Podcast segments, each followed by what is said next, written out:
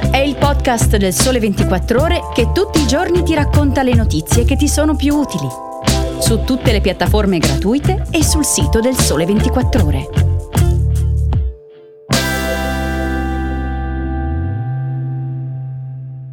Buongiorno e benvenuti ad un nuovo episodio di Start. Oggi è giovedì 22 febbraio e io sono Silvia Martelli. In questa puntata vi racconterò del secondo flop del lancio di un missile britannico, dell'ultima udienza per l'estradizione negli Stati Uniti di Julian Assange e della nuova intesa UE sullo smog. Il lancio di un missile nucleare britannico è fallito in un sito a largo della costa della Florida. Di nuovo. Questa è infatti la seconda volta che i missili del paese hanno avuto un malfunzionamento durante le prove. L'anomalia si è verificata durante il test a bordo del sottomarino a propulsione nucleare HMS Vanguard, secondo quanto dichiarato da un portavoce del Ministero della Difesa britannico, che ci ha tenuto subito a precisare. Siamo certi che l'anomalia sia stata specifica all'evento e quindi non ci siano implicazioni per l'affidabilità dei sistemi missilistici.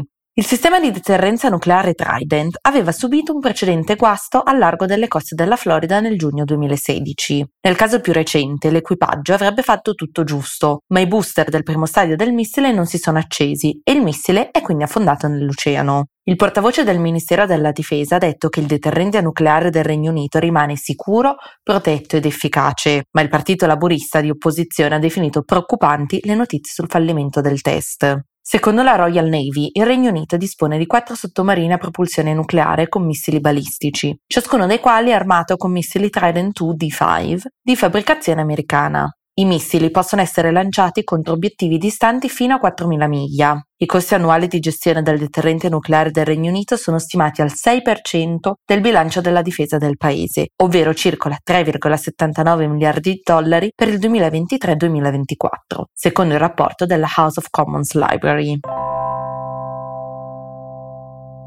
Sono giornate decisive per Assange, come ci racconta Nicole degli Innocenti sul sito 24 ore. È infatti iniziata l'ultima udienza all'Alta Corte di Londra, che deciderà il destino del fondatore di Wikileaks. I giudici potrebbero confermare l'estradizione negli Stati Uniti, dove Assange sarebbe processato per spionaggio e pirateria informatica e rischia una condanna a oltre 100 anni di prigione. Si tratta dell'ultima chance per il cittadino australiano, dato che sia la Corte Suprema che il Ministero dell'Interno britannico nel 2021 avevano dato via libera all'estradizione. Se i giudici non gli concederanno il diritto di un ultimo appello, il suo trasferimento negli USA potrebbe avvenire in tempi molto rapidi. Il governo americano attende da anni di punire Assange per il suo ruolo in Wikileaks, che nel 2010 e 2011 aveva ottenuto e pubblicato centinaia di migliaia di documenti e video riservati relativi alle guerre in Afghanistan e in Iraq, oltre a comunicazioni segrete tra diplomatici USA. Contro di lui 18 capi di imputazione, per ognuno dei quali potrebbe essere condannato a 10 anni di carcere.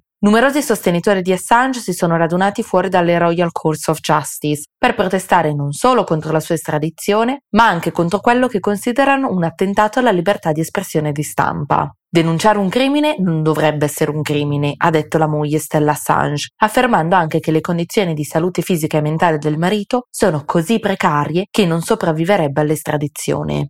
Assange non era presente in tribunale proprio perché la sua salute non lo consente. Il fondatore di Wikileaks è rinchiuso nel carcere di alta sicurezza di Belmarsh a Londra da quasi cinque anni. Per sette anni si era rifugiato nell'ambasciata dell'Ecuador a Londra, un esilio autoimposto per sfuggire all'estradizione. Nel 2019 però il governo dell'Ecuador gli aveva tolto lo status di rifugiato politico e Assange era stato subito arrestato dalla polizia britannica e trasferito a Belmarsh. Nel 2021 i giudici dell'Alta Corte avevano accettato le garanzie offerte dalle autorità americane, che se stradato Assange non sarebbe stato soggetto a misure eccessivamente repressive, prima o dopo il processo, e che se condannato avrebbe potuto fare richiesta di trasferimento in un carcere in Australia per scontare la pena nel suo paese nativo. I giudici inoltre avevano respinto l'istanza della difesa che un processo negli USA sarebbe stata una vendetta politica. Il problema è che i giudici britannici non possono accogliere l'argomentazione principale dei suoi avvocati, che un processo negli USA non sarebbe equo, senza criticare implicitamente il sistema legale americano. Stella Assange ha dichiarato che se i giudici non concederanno al marito il diritto d'appello si rivolgerà alla Corte europea dei diritti umani chiedendo un'ingiunzione di emergenza entro 24 ore, dato il rischio di un'estradizione negli USA in tempi rapidi. La speranza è di ottenere più tempo per presentare nuove argomentazioni. I legali di Assange hanno sempre insistito che Wikileaks ha pubblicato i documenti nell'interesse pubblico per rivelare crimini di guerra e abusi dei diritti umani da parte di soldati e personale USA, che altrimenti sarebbero rimasti segreti.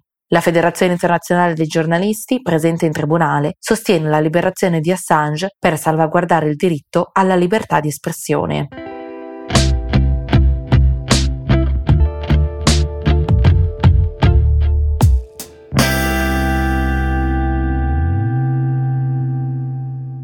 Ogni anno in Europa circa 330.000 persone muoiono a causa dello smog. Le istituzioni UE hanno quindi rilanciato l'azione sul Green Deal, con regole più severe contro l'inquinamento dell'aria. Dopo un ultimo round di negoziati a Bruxelles contraddistinto da uno spirito collaborativo, i governi dei 27 e l'Europarlamento hanno infatti raggiunto l'accordo sulla nuova direttiva che introduce alcune novità di rilievo. Una stretta decisa ai livelli degli inquinanti più nocivi, le polveri sottili PM2,5, PM10 e il biossido di azoto, e il diritto al risarcimento per i cittadini.